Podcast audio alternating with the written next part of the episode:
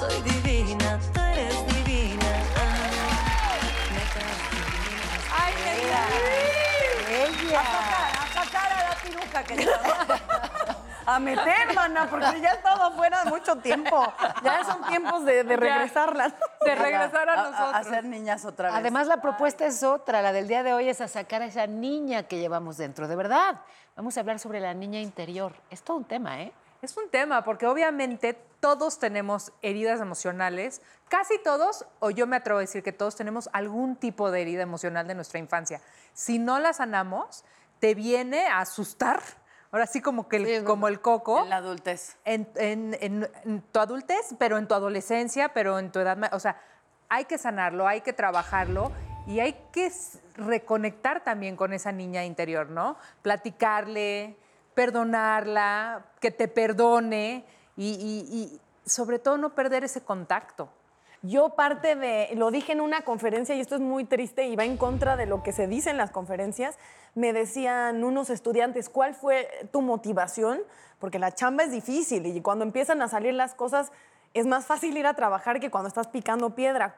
¿Cómo te motivabas a, a ir a llamados y la feria del queso en Huitzilucan? Y, y yo les dije... Yo sí fui varias veces. Sí, y yo decía, mi motivación mucho tiempo fue que mi abuela supiera que estaba equivocada al respecto mío. Ay, nada. Y ese es un motor horrible, porque es muy negativo. En vez de decir para que mi papá esté orgulloso, que también, para que mi hermana esté orgullosa, que también, para que mi mamá estuviera orgullosa, pero un- una gran motivación era que yo de niña sentí siempre que el orgullo de mi abuela era mi hermana Y no tú. y no yo. Pero si- ¿qué esperaba? ¿Tú qué crees que tu abuela esperaba de ti?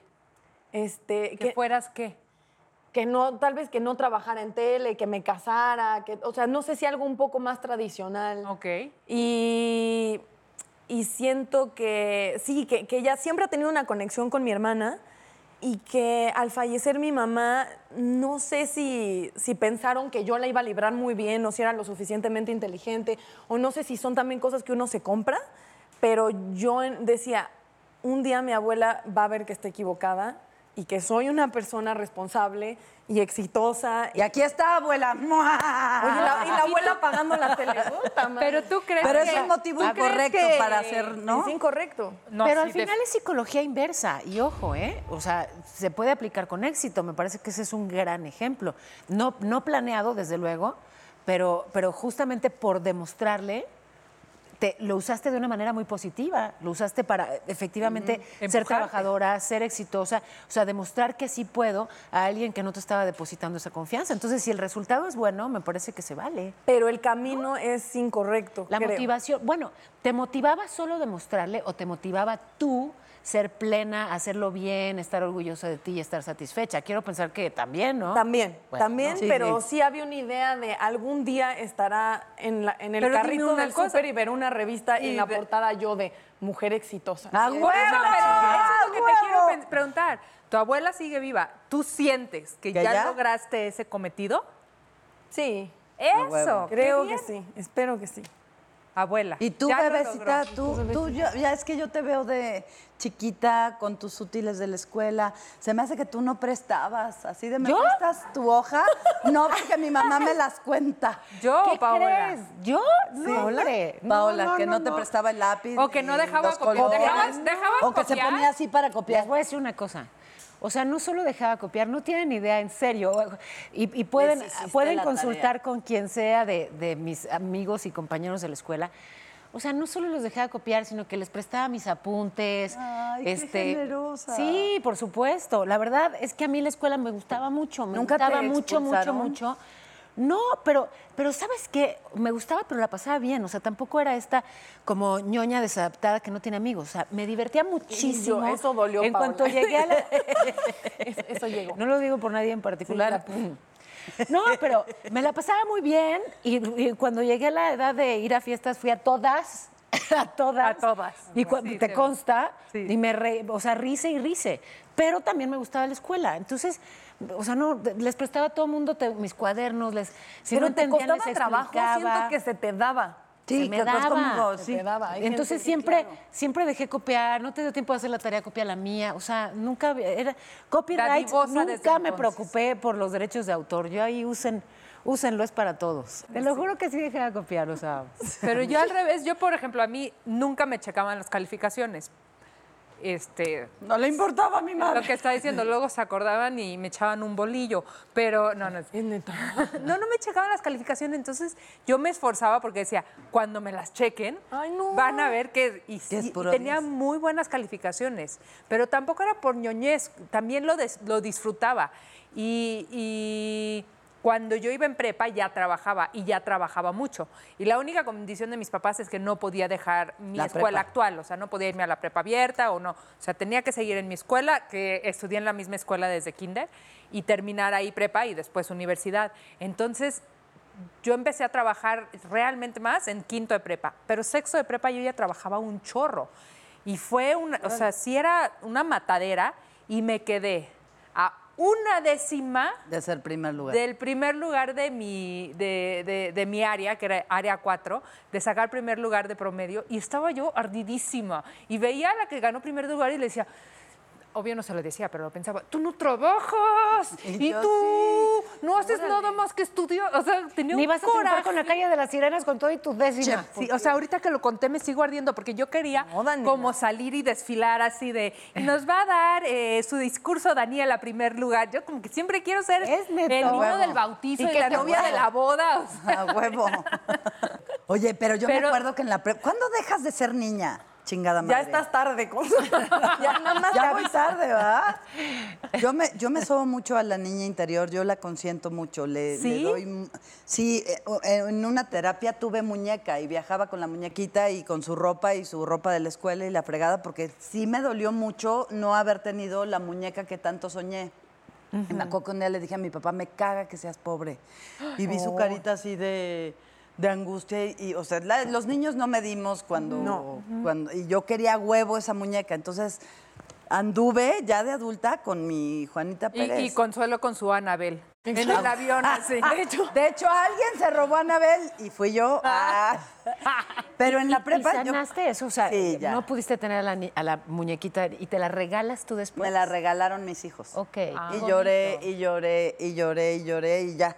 Mi muñequita ahí está, así, de mi Juanita Pérez, que tenía su closet y toda la Entonces cosa. no es Anabel. ¿Por qué no hacemos un ejercicio? A ver, A ver Todas qué les al parece. psiquiátrico. Sí. a ver en su casa, ¿eh? Prepárense. Exactamente, vez? es lo que les iba a decir. Es- también lo pueden hacer en su casa. Si tienen una foto eh, cerca de cuando eran chiquitas o una foto mental, puede ser una foto mental de cuando eran chiquitas, un momento que recuerdan, una fiesta, un primer día de clases, ¿no? Agarren esa imagen. ¿Tenemos aquí nosotros nuestras fotos o cada una tiene su... Yo su- la tengo en mi cabeza. tú la- la- cada quien tiene Ah, su Pero cabeza. estaría coqueto vernos. Déjanos A ver, ver. pon- nos ponen nuestras fotos y obviamente en casa también las van a ver. Ay, Ay, Dios de mi vida. Eres te Natalita. quiero abrazar, Natalia. Ay, Qué buena calidad de fotos. Se ve que mis papás invertían, ¿no? En- ¿Ah, que no es una pintura que hizo tu papá de ti? Esa soy yo, mírenme. es consuelo. Sí, Con mi uniforme de uniforme. primaria y mi amiga Moni. Hola, Moni. Qué linda. Hay algo que Debe- recuerde. Uy, ¿Quién será? ¡Ay, no! no! ¿Quién será esa? Ay, qué linda Daniela. Daniela Bebé. Ay, no. Esa no soy yo. No, es Jackie. es Jackie. Ah. Y yo dije, ese no es Paulito. Esa- Ay, ahí está mi Paulo. Uy, estoy muy chiquita y quieren que me acuerde de algo de esa fecha imposible. no, de ese pero tiempo. sí, si cerramos los ojos, ¿no? Y pensamos en esa niña que está en su cuarto o en su sala o en, o en un lugar donde te marcó tu infancia. ¿Cómo te sentías? ¿Te sentías solita, solito, acompañado? ¿Te sentías contento? ¿Te sentías triste? ¿Te sentías protegido, protegida? ¿Te sentías solita? ¿Cuánto te juzgabas, cuánto te castigabas aún a esa temprana edad? Y de repente tú, ahora, en la edad que tenemos, entra a ese cuarto y siéntate junto a esa niña o junto a ese niño que está ahí. Ponle la mano en la espalda y sóbala, acaríciala, Mm, voy a llorar. dile que todo va a estar bien. Dile que respire, que sonría, que disfrute ser niña, que disfrute ser adolescente, que tendrá muchos años para ser grande y ponerse tacones y pintarse la boca. Abrácense, abrácenla, pero yo creo que lo más importante, nunca se olviden de ella o de él. siempre tráiganla presente. Pídanle perdón si le han fallado, si la han hecho menos, si la han subestimado, si la han juzgado sin razón, si han sido demasiado dura con ella, con él. Pídanle perdón, pídanse perdón, pero nunca, jamás la dejen salir de ustedes y de ese momento. Ay, qué bonito. Ay, respiramos. Ay. Yo no quiero dejar de ser niña nunca. ¿Por qué? tampoco. Porque perdemos la capacidad de sorprendernos, de jugar, de brincar. Porque te dicen, ya, ya, ya, ya estás grandecita para esas tonterías. ¿Quién, quién decide? Y más con las niñas. Siento que a las niñas desde muy, muy chiquitas es como, no te ensucies, no, no sé qué. O sea, hay como muchas limitaciones que, que siento que no les deberíamos poner hasta en lo que comen o cómo se visten. Claro. Como un poco, o sea, desde que son niñas pueden darles libertad o pueden como coartarlas. Pero tuvieron la, o sea, tienes toda la razón en lo que dices. O sea, en este momento, en este ejercicio, tuviste la, la oportunidad de conectarte con ella y de Sí. decirle, está bien si te ensucias, estás bien si te sientas en el piso y se te ven los chones, ¿sí me entiendes? ¿No? De, ay, tápate, porque se te ven los chones, pues. Yo llevo un rato, Yo enseñaba los calzones a mi casa. sí supimos, pues si hacías té de calzón.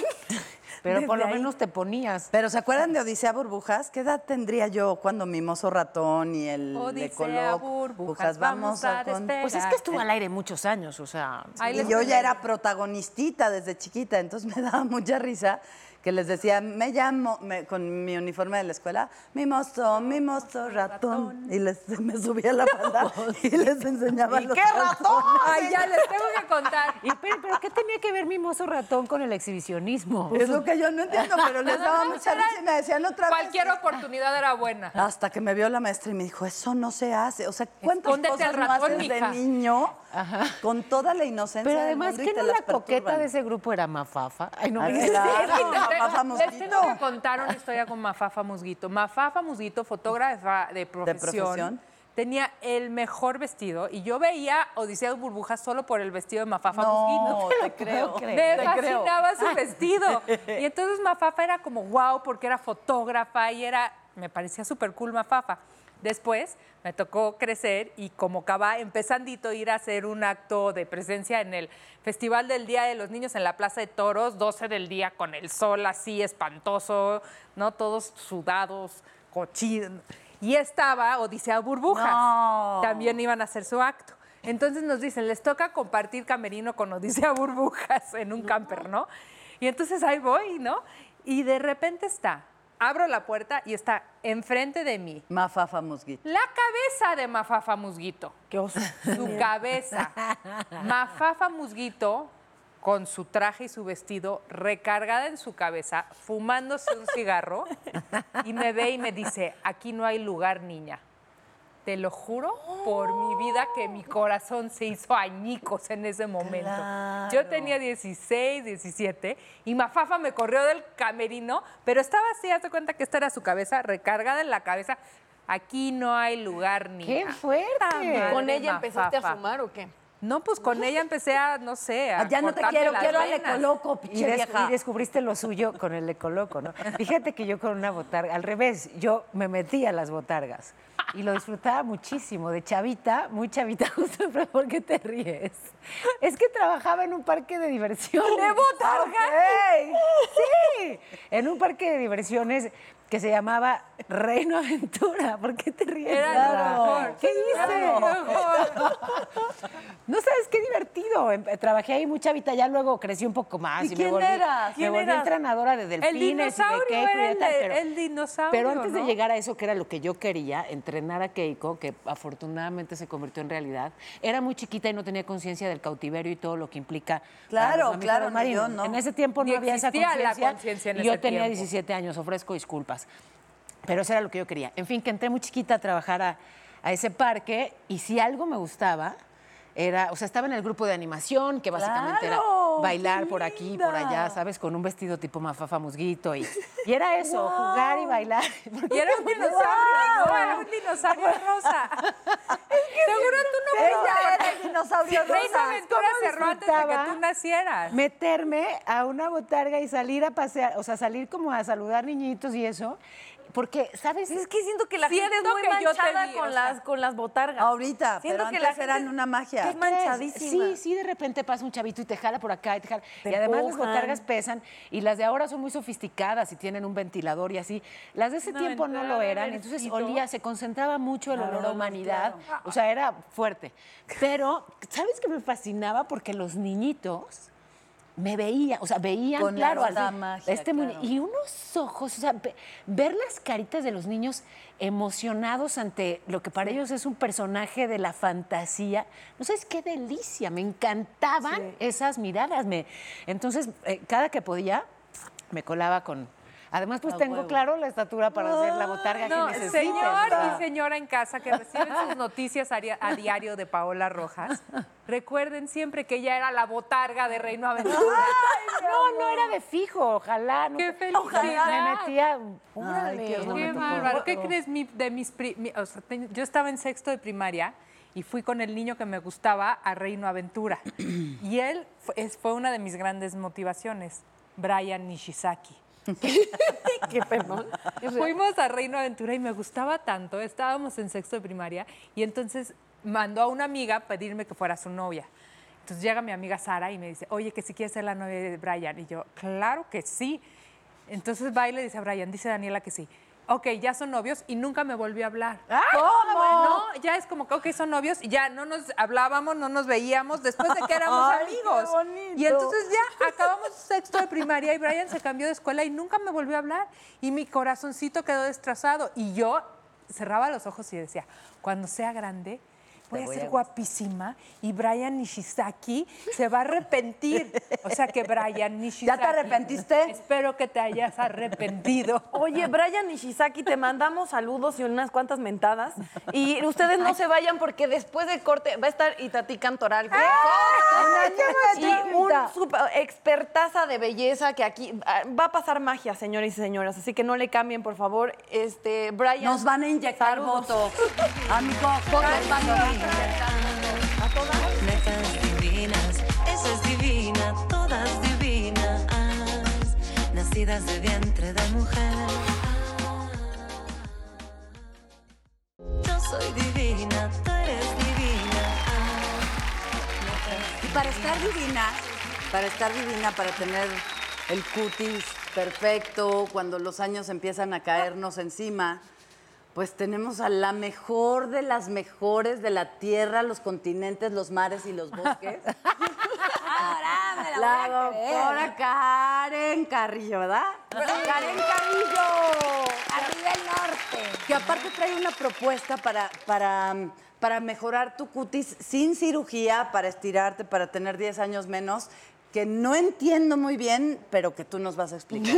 Bienvenida, es. mamacita. Muchísimas gracias. Primero que nada, gracias por la invitación. Para mí es un placer, un honor estar aquí y poner al norte en alto. Eso. Aquí soy médico estético. Mi hashtag es Juventud sin cirugía. Realmente yo no opero, voy de la mano con el cirujano plástico, donde hacemos una combinación perfecta. Y uno de los tratamientos que nos gusta ofrecerle a los pacientes que no quieren recurrir a una cirugía, que no tienen tiempo de recuperación, que no requieren tiempo de recuperación o que simplemente quieren verse jóvenes de acuerdo a su edad, sin utilizar algunas otras sustancias, pues se ha demostrado que la manera más natural de rejuvenecer la piel es por medio de los fibroblastos. ¿Y qué es eso? Los fibroblastos, ¿qué son? Bueno, el fibroblasto es la célula encargada de regenerar colágeno y elastina, que está en todo nuestro cuerpo. Entonces, se ha demostrado que si tú tomas una biopsia detrás de tu oído y la congelas a menos 190 grados de temperatura en un laboratorio especial que está aquí en la Ciudad de México, que es el Banco de Sangre del Cordón Umbilical, reproducen 10 millones de veces tu propia célula. Entonces, tu fibroblasto va a ser aplicado en 4 a 8 semanas después de haber tomado tu biopsia. Y al fibroblasto que tú ya tienes en tu cara, en tus manos, cuello, escote, donde lo vayamos a aplicar, que está, digamos, flojo, dormido, entonces le ponemos el, fibro- el fibroblasto nuevo, regenerado, le va a dar vitamina, le va a dar así como esa energía, ese punch, esa adrenalina para que empiece a generar colágeno, elastina. Entonces el paciente vea que hay disminución de la flacidez, hay mayor este, hidratación, O luminosidad sea, como congelar óvulos, suena como si pudieras Haz de congelar. cuenta, haz de cuenta, congelas tu célula que te va a generar el colágeno y la elastina, pero te la vas a poner. Y lo ideal, viene esta pregunta que es muy común. Doctora, ¿cuál es la edad ideal? Entre más joven, mejor. Porque Que, que te lo quites de aquí. Ajá, porque si yo me estoy tomando mi biopsia a los 20, la puede durar Cuando años 40. congeladas, cuando cumpla 40 o 30, me empiezo a poner mis células de cuando tenía tenía 20 años. Pero eso Yo, es ya, ya ven esa niña con la que conectaron en el cuarto, ojalá y la tuviéramos aquí, le sacamos Sí, la chinga. A ver, niña, ven acá. Ven para acá. No, y la verdad que es un tratamiento autólogo, entonces no hay riesgo de rechazo, no hay ningún riesgo de complicación. Eh, la toma de biopsia es en 10 minutitos. es Miren, antes- amigos, a mí Ya. me la toma acá. Amiga, con Amigos, razón, ahí pensé que está. tenías pero, dos. Ahí pero mi angustia es... Mira. pues, es, la, es la biopsia de una señora de 52, mana. No, pero tú Pero esta te piel, vas a ver de 30. Pero no puede ella agarrarla de pali y ponérselas de pali. No. Ah, No se no puede. puede. No abusando de la familia. Y yo así, buscando una niña de 12, ven acá, un segundito. No te puedo traer una bebé. no te puedes dar un recién nacido. No. Recién nacida. No, no, no. Tiene que ser tu Es La idea es que autólogo. sea tu Ajá. propio material y por eso justamente no hay una reacción. Exactamente, Está porque y cuando tomamos la biopsia también tomamos varias muestras de sangre. Cállate. ¿Se acuerdan? Que ella- que medio se asustan. Literal son 10 tubitos de laboratorio.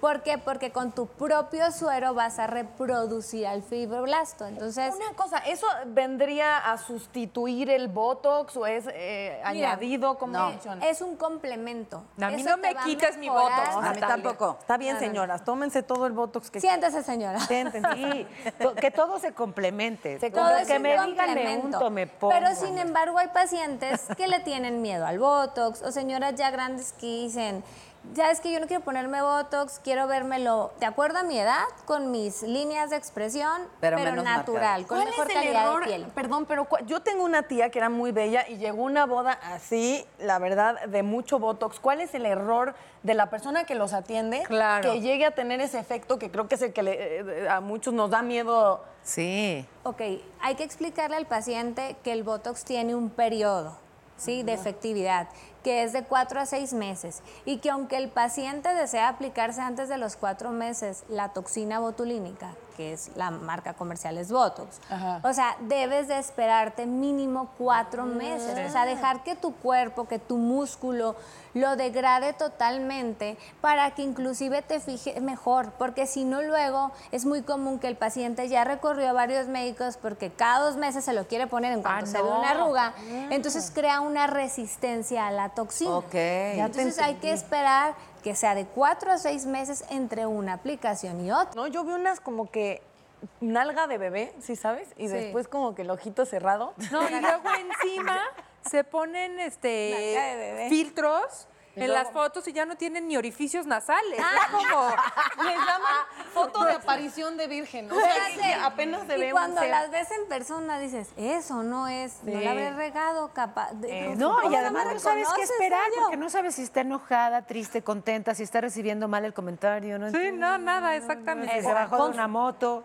Tomando en cuenta, para quienes no saben, el Botox es eh, una Toxina, toxina es- que te paraliza Voy a hacer- el músculo y lo dejas de mover. Lo maravilloso de la doctora Karen es que cuando me puso el Botox me dijo, a ver, levanta, agacha, levanta, agacha. Y me dijo, no te puedo quitar la expresión porque eres actriz. y la amé claro. para siempre. Entonces, sigue mi puedo seguir subiendo las cejas porque hay quienes de plano no suben. Y, y tengo la frente bien bonita. Ah, amiga, qué Es expresiva. la primera vez que me ponen un Botox así tan hermoso. Juventud Oye, sin y tiene otros usos. Me acuerdo que yo, por ejemplo, fíjate, por histérica, o- aprieto mucho los dientes a la hora de dormir. De hecho, uso una guarda Ajá. para dormir. Eh, y si no me la pongo, me los rompo, ¿eh? bueno, eh, me, me recomendaron ponerme Botox acá, Sí. claro, con un médico especializado en eso, además. y que- ya no se pone en el músculo macetero, porque el músculo macetero, tú al rechinar los dientes, Sí. haces, ha- haces que ese músculo ejerza fuerza además. Sí. Entonces tú relajas el músculo con la toxina y de hecho haces que tu cara se vea más fina. Lo Pero, cuadrado doctora, de y si la se les pasa ahí tantito la dosis, imagínate, o sea, la idea es que no apriete con tanta fuerza por estrés, pero si se les pasa tantito la mano, ah, no ¿Qué voy a poder masticar rojas? hablar. Así chueca. No, no te creas. No, no, de verdad. yo Oye, doctora, y también me tocó dos veces, no una ni dos, que uno, un actor de una novela en la que iba a estar, se le fue un ojo chueco. Y a otra amiga también por el Botox. ¿Por qué? Ok. Se- que se le haya caído el párpado. No, no, que se le iba el ojo a pasear. Ay, o sea, Dios. El, Ah, ok. Muchas veces puede llegar a pasar. Es muy raro. Mira, la anatomía del ser humano casi siempre, digamos, en medicina te enseñan que la anatomía es tal, tal y tal, pero sí hay variantes anatómicas. Entonces, muchas veces si la toxina fue mal aplicada, a lo mejor por un error, por alguna mal, no es malformación, sino alguna anomalía anatómica, es decir, que tiene una variante anatómica el paciente, pues a lo mejor le dio un nervio y a lo mejor ese nervio hizo la- que, pues obviamente... ¿Se le fuera el ojo de paseo? Por ahí bailarín, No, pues, pero bailarín. se Y puede siendo actor, recuperar. íbamos a A empezar la mejor novela. Close up y el otro era parte del personaje.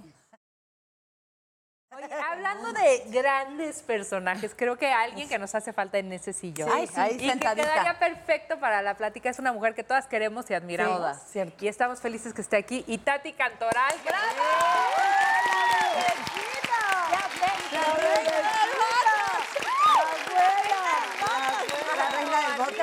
Saludar. No te podemos besar, pero... Oye, ¿ves cómo mis deseos se hacen realidad? La acabo de entrevistar en el programa de la mañana. Y este es para la de Y dice, qué ganas de verla cerquita y de reírme con ella cerquita, porque me encanta, es una actrizaza. Quien la, quien la ha visto en teatro no lo puede negar, pero además es divertida. Fíjense, que en tres minutos, porque eso duran las entrevistas en mi programa de la mañana, alguien te pueda hacer reír como nos hiciste reír tú, se necesita. Se necesita no tener vergüenza. Aquí No nadie, tienes, bienvenida. no, aquí no tenemos vergüenza. Imagínate que Consuelo y yo, que siempre lo hemos dicho, bueno, lo vamos a repetir. La vamos a repetir siempre que sea. Estábamos en el SEA juntas hace 30 años. 450 años, antes del Botox. Antes de... Y era- fu- éramos compañeras del mismo salón, tú sabes lo divertido. 24 horas. Todo Ah, sí quiero saber si ha cambiado de ahí. O sea, ¿ves a Consuelo y es esa misma Consuelo que iba a la escuela o ha cambiado? Ay, no, ahora, no te juro, todos, todos los compañeros estamos tan orgullosos de Consuelo, del todo. Ah. lo- La amamos, todos así. Mira dónde ha llegado Consuelo. ¿No? ¿Ya has visto a su hijo? ¿No? Aparte, La de hija Connie. Michelle, cállate, anda de arrastrada. aparte ¿Ah, su descendencia, qué Pero quiero contarles que algo, algo importante. Que Algo que, que- que- que me da mucho gusto que diga eso porque justito, re- así saliendito del SEA, yo ya estaba embarazada de Pali. O sea, estábamos en la graduación y yo ya tenía la pancita y tati, tápame y la chingada. Entonces, ellos empezaron, o sea, sale su generación y es la generación de Carla Estrada para hacer de frente al sol, este, todos y yo nada, güey. En mi casa viendo cómo era un triunfo la novela y así dije, no, pues ya valí. Y entonces me tomó tiempo, como tres años, ver crecer a mis hijos y alcanzarlos. Ya. Pero sí los alcancé, ¿verdad, Sí, bebé? Era, era los mejores en los ejercicios de actuación. Sí, había tiro derecho. En sí, te lo juro, era buenísima, También tú. buenísima. Buenísima, Éramos sigue siendo. buenísimas. Y ahora eres la mexicana. Antes de que, exacto, antes de que nos sigas contando de, de este personaje increíble en el próximo bloque, ¿tú crees en todas las, o sea, las mejoras estéticas, Ay, sí. la quiero el el teléfono de la doctora. ¿Sí? Sí, me encanta, ¿eh? Sí, claro que sí creo en todos los apoyos necesarios para verte mejor, como de que no. Amicas, ¿quién Y quiere Botox? una Estamos de promoción. Y además es muy personal. Hay que ser Ponte este, amigas de las mujeres. Y, si la, y la que se pasó, se pasó. Y la que no se ve bien, pues no se ve bien. A mí no me gusta de- realmente criticar eh, a, a ninguna compañera mujer, aunque no la conozca. No. Este, me gusta ser amiga de las mujeres. Y hay mujeres que a lo mejor se ponen demasiado y ya no, no registras ni, ni su cara, ni ya su cara ya cambió. Pero pues también es válido. Lo que te haga a ti feliz, lo que te haga ¿Esto sentir bien. tiene remedio? ¿Tiene remedio que te fregaste No, la cara? ¿Con tanto Botox? Y ya... Con el Botox sí porque, Porque se se te absorbe, ¿no? Y lo podemos tumbar el efecto con radiofrecuencias, por ejemplo, y los rellenos de ácido hialurónico, siempre y cuando sea un relleno de calidad, o sea, 100% ácido hialurónico, existe, digamos, la enzima que se llama hialuronidasa, que es como el antídoto para, revertir el efecto del ácido Cuando estaba con Carla Estrada, que iba a ser Silvia Pinal, que después la retrasaron, bendito Dios. Porque llegué a mi casa y mis hijas me decían Botox. No, primero me habían dejado un rubio como de Donald Trump. Y luego este, me dijo, no, es que Silvia Pinal tiene más labio. Entonces te, te voy a mandar a poner ácido hialurónico. No se los juro, me duró siete meses. Un pato. No, en cara de... era horrible. Así. ¿En serio? Hola, Botox. Pero siete meses es muchísimo, ¿no? No, yo pensaba que me iba a quedar así toda la vida. Pero se absorbe, el- el gracias a Dios. Ya, lo- ¿Los rellenos cuánto? Duran de 8 a 12 meses, Te depende del estilo de vida de cada paciente. Eso es muy importante. Siempre que el paciente va al- a la clínica, enseñarle el producto, que esté cerrado, sellado, fecha de caducidad y el Botox hay que diluirlo. La o sea, ya te pusiste mascarilla y todo, ¿nos vas a inyectar aquí? Ya sacó la jeringa, pues Párate, arriba la doctora. Aquí, por favor. A todos los que nos vean, no vayan, tienen que buscar Sí. el doctor o la doctora con las credenciales indicadas. Sí, claro, un médico certificado, por favor, no un pedicurista Yo jamás me atrevo a recomendar a nadie, jamás, pero eh, es mi experiencia personal con la doctora Karen. y- Adorada. Y, de verdad lo hizo extraordinariamente bien. A ver, me a ver. levanto y digo, ay, A qué ver, bonita close-up a. Consuelo, por Porque hasta favor. me puso en la nariz, me dio una madriza. Oye, ¿por ¿Le qué pusiste la nariz? Le puse un poquito porque se reía y se le caía mucho la punta. Entonces, Así tenía el moco. Y entonces me puso. De repente siento entrar la jeringa, luego la otra jeringa, luego en el hociquín. En el hociquín, mira. En el Y ya le Ajá. dije, tú tranquila, ¿Pero por yo nerviosa. El chiste es que se vean natural. Te No, claro que ¿A quién vas a inyectar, ¿Quién va a doctora? ¿Quién es inyectarse? mi primera víctima? Pues que ella está más Vamos cerca. aquí, la más cerca. A ver si la más cercana. ¡Ay, qué nervio! Nunca me he puesto Botox. Ah, sí. Podría ser porque estás muy Todas joven. dicen ¿Eh? lo Estás mismo. muy joven. No, gracias, pero sí Todas me he puesto lo mil mismo, veces. amiga. Llegan a la clínica, ¿qué te has hecho? Nada. Y la paciente no mueve nada. Y yo, bueno, Yo sí no me he puesto Botox, es verdad, lo juro. Nunca me he ¿Pero puesto cuántos Botox. años tienes? Pues ya lo suficiente. 20. No. ¿Cuántos tienes, de verdad, Natalia? 34. bebé. ¿Y nunca te has puesto Botox? ¿Y te vas a poner ahorita? 34 yo no, no, me me ponía los, cosa. yo no me ponía los 34. Aquí nos vemos en la cámara. A ver, miren, ¿eh? Ahí va, manas. Ay, manas. Frunce tu entrecejo. Si se fijan, ella frunce el entrecejo y tiene una, se le ve un poquito la arruga. Levanta las cejas, tiene un poquito de expresión en la parte superior de la frente, donde vamos a relajar solamente el músculo para que siga levantando, pero no se marquen las arruguitas. Ok. Este, esta gasita ya trae microdacin, que es un antiséptico para limpiar el área y que no haya riesgo de infección. Tiene una mano bendita. ¿Y la nariz dónde fue? En, el- en la No punta. sé dónde me inyectaste. En la punta En la de la punta- nariz. aquí en, el, en el músculo O sea que ya de tu la nariz ya no es virgen, como me decías. El. No, es que va, Tati amiga. me decía el otro día en la entrevista. Ay, mamacita.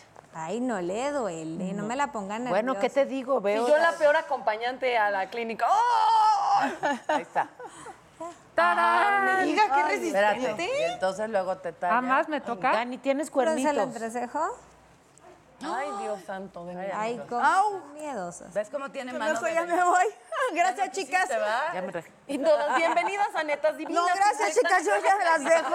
Oye, no se pierdan la novela, ¿eh? ¿Va? Ahí está. No te rajes. No, Oye, el micrófono. ¡Tarán! Listo. Ay, no, de verlo tan cerca, no puedo Sí, ver. ya me estoy riendo. Abajo del tapabocas me estoy riendo, Ya, doctora. vamos a Sí, porque tus ojitos se ven como. Hay gente que puede ver todo eso. Y estoy diciendo, ay, pásame el espejo mientras me lo estás haciendo. Ah, Sí, claro. no, yo no, No, no, sí yo solo los ojos Qué ya. Ya quedó. Gracias, Ya sí, doctora. ya sí, ya. ¿Quién más va? ¿O qué? ¿O ¿Quién? de A cuántas ver. son? No, ya nadie puede Ah, porque no, esa ya. jeringa ya No, pero aquí tengo más. Si alguien Ya, a quiere ver, retoque, anímalo, barrido. ¡Ah, lo barrido! Otra sacaron, vez. sacaron. Bueno, está bien. Natalia, ¿no vas a probar por primera vez? No me da miedo la verdad, muchachos. Queríamos pero- presenciar ¿A poco, una primera vez de algo de alguien. Sí, ¿Sabe qué? Este, Consuelo, siento que aquí todavía le faltó.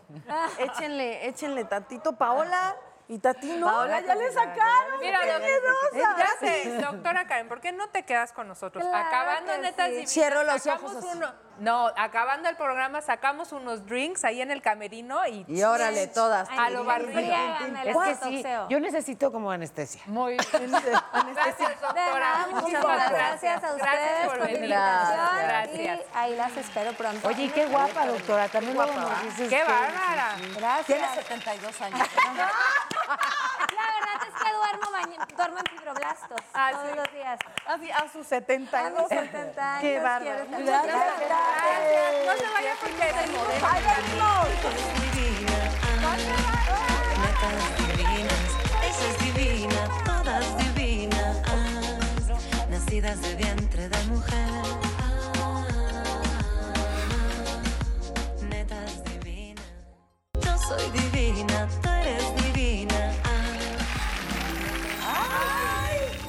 Hola, queridas netas, ¿cómo están?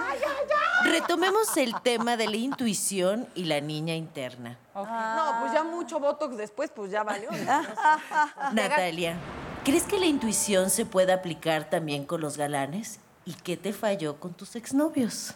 No, pues que la verdad es que la intuición cuando uno está muy enamorada es muy bruta y entonces vale madres todo. Yo sí siento que hay gente que te da una vibra y si te gusta como que lo, lo evitas. O sea, me ha pasado güeyes que digo, no es el mejor güey, pero si me gusta mucho físicamente, me hago pendeja. Y ahí es donde no sirve. Ahí no escuchas a tu intuición. Pum, sí. Daniela, Ay, o sea, carita mata intuición. 100%. Escuchen a las comadres, que ellas... Dani, ¿serías capaz de terminar con alguien solo porque crees que tu intuición te está indicando que lo hagas a pesar de que todo parece perfecto? Es que si todo pareciera perfecto, siento que la intuición no te llamaría, ¿no? O sea, si te está moviendo algo la intuición es porque no todo está perfecto y tú lo quieres ver perfecto. Em, ¿Sería capaz de terminar una relación por mi intuición? Yo creo que tarde o temprano empieza por la Sí, intuición sí. y te va llevando de la manita hasta que tomas esa decisión. Hasta que Pueden ves ser, el celular. pueden ser días, meses, años o, o un segundo, no O sé. un celular que te diga el nombre. O un mensaje, ¿no? Consuelo, siempre haces muchas bromas con respecto al sexo. ¿Crees que es tu manera de lidiar con un tema que nos has contado que no te gusta? ¿No te gusta el sexo? No, me, me- me- mira, sí me gusta el sexo, me perturba mucho lo que, lo que la gente ensucia una relación diciendo, "Ay, ¿ya te lo cogiste? No, espérate, voy más allá de eso. no Natalia, mames". claro. Ese es Sí, mi coraje contra el sexo, no el Pero a sexo ver, no, por no, sí. no, no, un segundo, perdón, porque la amo, señora Duval.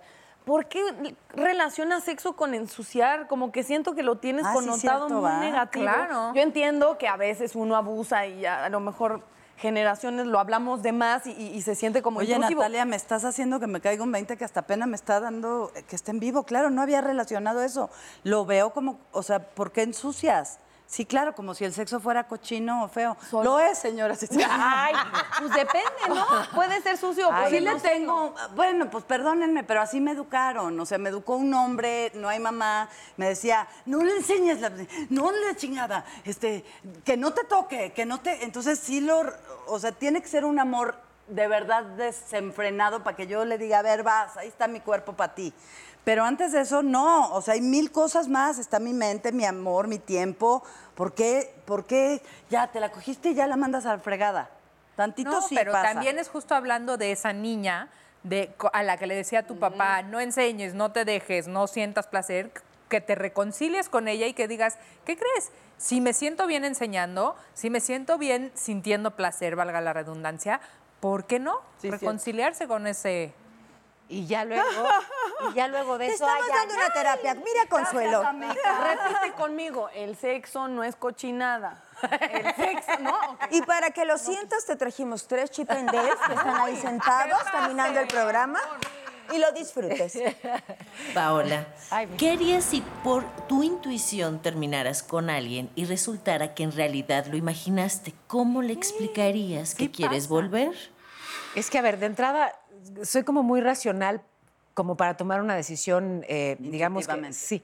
Cada vez le doy más espacio a mi intuición, ¿eh? eso sí. Bien. Sobre todo a partir de que logré que, que la meditación sea un hábito en mi vida, estoy cada vez más abierta a hacerle caso a mi intuición.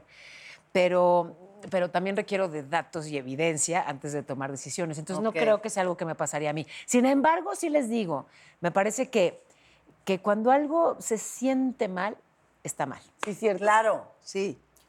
Ti. Ándale. ¿Qué le dirías a tu niña interna si pudieras hablar ahorita con ella?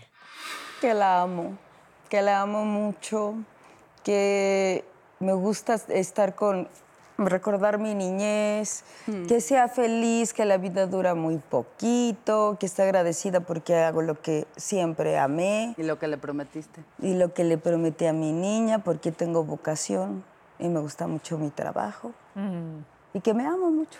Mm, qué bonito. Gracias. ¿Le prometiste a tu niña ¿Sí? Desde niña ya era actriz. ¿No ¿No ves las entrevistas de su papá y esta cabrón agarrando el micrófono de dos años? A los 15 años yo entré al CEA. Sí. Era la bebé A los del 15 CEA, años sí. A las 16 y a los 16 empecé ya. Órale. Intuitivas netas, me despido. Las Ay, quiero. Gracias, Ángela. Ángela, te quiero por recordarme a mi niña. Gracias. ¿Qué hay de esa intuición de madre? Tú que ya tienes, no puedo creer que tengas hijos de esa edad. y te- De 20 años. ¡Qué bárbara! Gemelos también, qué mi padres María gemelos. tiene 11 hermosa. Ay. Eh, ¿Tienes esa claro o sea, que sí. ¿Qué tal es esa intuición No, sí de tenemos madre, no? intuiciones para las parejas, para los hijos. Sí, claro que sí. Yo, yo no sé si esté más desarrollada que la del hombre. Puede ser que sí. No lo Sí, sé, ¿cómo o sean no? diferentes.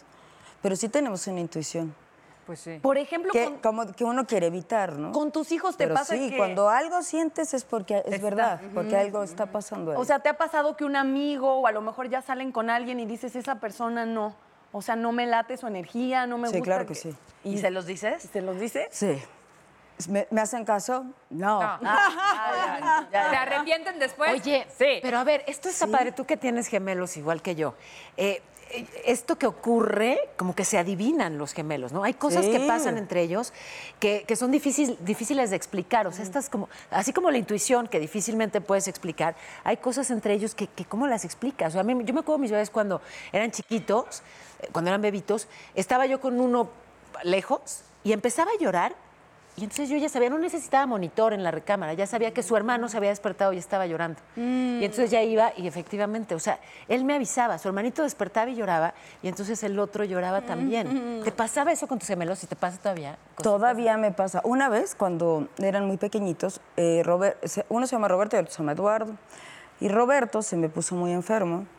Total que tuvimos que llegar al médico, tenía un año de edad y tuvo que estar hasta en terapia intensiva porque sí estaba envenenado, no se sabía de qué, una cosa horrible, horrible.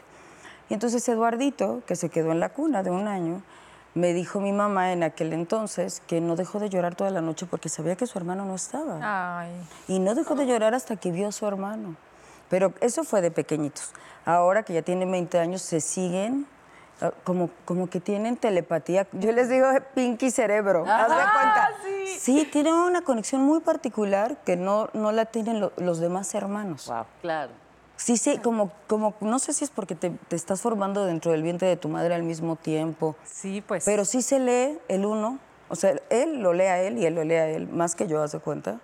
Y se perciben y son total, son dos seres humanos totalmente diferentes, con profesiones diferentes, Pero es todo diferente. eso, ¿no? Pero sí es fascinante, ¿no? Muy. No sé, Pues las dos tienen gemelos idénticos porque No, varía eso, ¿no? No, Son cuates. Los míos son cuates. Los míos también. Ok, porque eh, yo tuve unas primas que eran idénticas y mi tía recuerdo que parte de la educación era mucho como, como separar en identidad eh, ciertas cosas. O sea, no sé si como mamás es más complicado porque tienen la misma edad, tienen el mismo sexo. Sabes que yo, lo, yo bajo mi experiencia, eh, nunca los separé de nada. Ok. Porque ellos, ellos solos, como seres humanos, y siempre lo pensé, y así fue, fueron buscando su identidad. Claro. O sea, yo no, pero yo los vestí idénticos a los dos. Y yo pedía, por favor, en los salones que me decían, pero es que son gemelos. Y además los que ya los, ya los tienes juntos siempre en la casa. Además los quieres en la escuela, en la casa, ¿por qué no? Si se- él lo quiere, no es que lo quiera yo. Su hermano le encanta jugar con su hermano y a su otro hermano y a su hermano le, le encanta su hermano. Y así de chiquitos me cuestionaban mucho, pero yo, yo decía, no, si te pido por favor que... O a las mamás, nada más invité a uno. Ah, pues no va. Ah, claro. Claro. Porque Sí, son no, hermanos. A huevo. Punto. Oye, si no va mi hermano, pues tampoco voy yo. ¿A huevo? Ahorita, obviamente, ya salen que no solos, venga ya. mi hermano, que no Exacto, ya uno tiene una novia, el otro está en veremos de la novia, este, uno quiere ser futbolista, el otro quiere ser actor, o sea, to- totalmente gustos diferentes, identidades diferentes, porque tú las buscas, tú, tú, tú como ser humano, independientemente de que te, bus, este, busquen una, desde chiquito ser diferente, vas a ser diferente. Nadie es igual a nadie, todos somos individuales. Lo- Los niños se encargan de sorprenderte. ¿eh? Yo traté de prepararme, ñoña como soy al fin, leí todo lo que pude sobre cómo, eh, digamos, darles identidades distintas y reforzar que cada quien eh, tuviera su identidad. Y nacen súper distintos. O sea, uno eh, es mi clon, ¿no? Con mis colores, y, mi- y el otro es rubio de ojos verdes, y esa es la primera diferencia, digamos, la que se nota. Pero son diferentísimos en tantas cosas que no fue necesario todo lo que leí, pues digamos, fue por cultura general. Pues sí, pero. No sirvió nada. Y los míos sí son idénticos. Bueno, ahorita ya no tanto. ¿Son idénticos? Cuando eran chiquitos de recién, de recién nacidos, idénticos. Wow. Es más, Ya le van. corté la pulsera, ves que en el hospital te Ajá. cortan la pulserita que le ponen. Ajá. Entonces ya, pues le- les cortaron, ya salimos del hospital y cuando llego a casa, me quedé vuelto a ver a Eduardo y digo, ¿quién era Eduardo y quién era Roberto? ¿Cuál es cuál? De Marín, de- este. no, no es cierto. En la intuición. La Órale. Yo a mi hijo Eduardo lo vi desde el, eh, el tercera dimensión, Ah, sí. a él. Así. Y supe que era él. Ay, qué Natalia, tú, por ejemplo, platícanos qué haces con toda esa intuición de madre. O Mi, sea, mi intuición materna no ha, no ha- no ha funcionado hasta ahora. Es que yo no tengo hijos, entonces... me- ¿Cuándo vas a tener ya? Ya, si no viene Jacqueline, manda a alguien que me obligue a tener hijos. No ¿Quién? sé, no lo sé. A ver, ¿de quién va a ser- van a ser los hijos? En este programa Del señor Don hijos. Tempo. Yo, yo creo que sí. No, no sé, no ¿Te sé. gustaría? Este, ¿O no sabes la verdad? Me he abierto a la posibilidad. Si me lo hubieras preguntado hace un año, te hubiera dicho no. Y después de esta cuarentena, que de verdad les decía que conecté ciertas cosas, hice mucha chamba eh, también con cosas emocionales y, y con mi mamá y mucha, mucha chamba como de cuestiones femeninas. Y ahora pienso que sí lo haría. Tampoco de ya quiero un hijo, pero Vas a tener unos Me abrí la- muy bonitos y cuando me entere lo voy a, lo voy a celebrar mucho. Y te lo vuelvo a decir, lo que me gustaría tener una mamá como tú. ¿Es Ay, en serio? sí, Sí. muchísimo. híjole, yo siento que tendría que leer No, estás No, oyendo. eso no te lo dicen los libros, te lo dice el corazón. La intuición también. La ¿no ves el vida. Oye, y hablando de intuiciones y de güeras y de mexicanos y de la mexicana y Ay, el güero, sí, yo me quedé ¿cuándo te vemos? ¿Cuán- ¿En qué ¿Por canal? dónde? Es todos los días por las estrellas. No, y además está muy divertida, te lo juro que es un elenco padrísimo, nos morimos de ¿Y la? ¿Y le vas a decir al, al güero que no eres la prima que, o la hermana que... No, porque ¿Siguen grabando? Ajá. cuando viene la porquería esta del COVID, eh, que yo de hecho estaba estudiando y entonces de noviembre venía yo sabiendo que esto existía en Wuhan y no sé cuánto. Y bueno, eh, pasa, en la telenovela estábamos este, haciendo las lecturas y un día nos despedimos y al otro día ya no nos volvimos a ver porque pues obviamente se cerró todo el COVID. va- Entonces pensamos que a lo mejor se iba a suspender, ¿no? No sabía, como todos, no sabíamos nada y estábamos en la casa encerrados. Tres meses, como, sí, como dos meses y medio después, dice Nicandro, ya tengo el luz verde de Televisa, se tienen que hacer las pruebas. Obviamente todos colgamos así, claro, Nicandro. Y cuando colgamos nos empezamos a llamar por teléfono, ¿tú la vas a hacer? ¿Tú la vas a hacer? ¿Tú la vas a hacer? No, yo creo que no, tú- yo no sé, es que tengo miedo. Obviamente todos nos quedamos así de, ¿qué hacemos? Va. ¿Qué vamos a hacer? Porque tenemos familiares y además esto es, una, esto es un, un virus que, que puede ser que a ti no te mate, puede ser que sí, pero a- sí. pero si no a ti, te puede matar a los demás, o sea, porque es nuevo. La realidad es que es nueva, la realidad es que estamos muy mal informados, pero no México. Lo mismo pasó en Estados Unidos, lo mismo pasó en Es Europa, que lo mismo justo pasó cuando en estaban en esa fase, Tati, me acuerdo que me buscó Juan Soler porque se hizo la prueba, o sea, haz de cuenta que empezaban a, a grabar el lunes y se hizo la prueba y le salió positiva. No, eso fue a mí.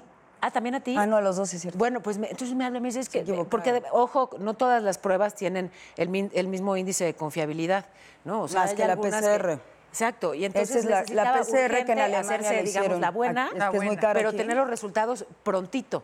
Y digamos que yo tenía manera de... de- eh, pero me, me tocó, digamos, este, acompañarlo Es que en esa hay parte unas de pruebas que que, necesito una que prueba te de hace- sangre. que te, Que que te dicen hacen que aquí en no. el ¿Qué dedo. rollo, no? Tengo que besar a la señora el que lunes y son- no tengo Es para prueba. los antígenos y para saber si tú hiciste, par- eh, si tuviste COVID, Anticuerpos. anticuerpos, pero no te dice si tienes COVID, te Claro. dice si tuviste. Ok. La que es el 99.9 Es la del cierta. Porque si tú con eso sí puedes saber si tienes o no Sí. tienes. Y es muy sencillo porque 15 días, hay gente que, los asintomáticos, los que no les da gravemente, con 15 días que tú te aísles, Ya es suficiente. es Y ya no eres suficiente. contagioso. Exactamente. Y ya nos Gabriel. tenemos que despedir, muchachas. la cosa se acabó. ¿Quieren más votos? Yo Yo sí. todo lo que tengo. Acuérdense que Seguimos muchos de nosotros somos culpables de no tomarnos el tiempo de escuchar la voz de nuestro niño interior. Y con eso nos despedimos. Muchísimas gracias y nos vemos el miércoles. Adiós, amigos. Netas divinas, esa es divina, todas divinas. Nacidas de vientre de mujer.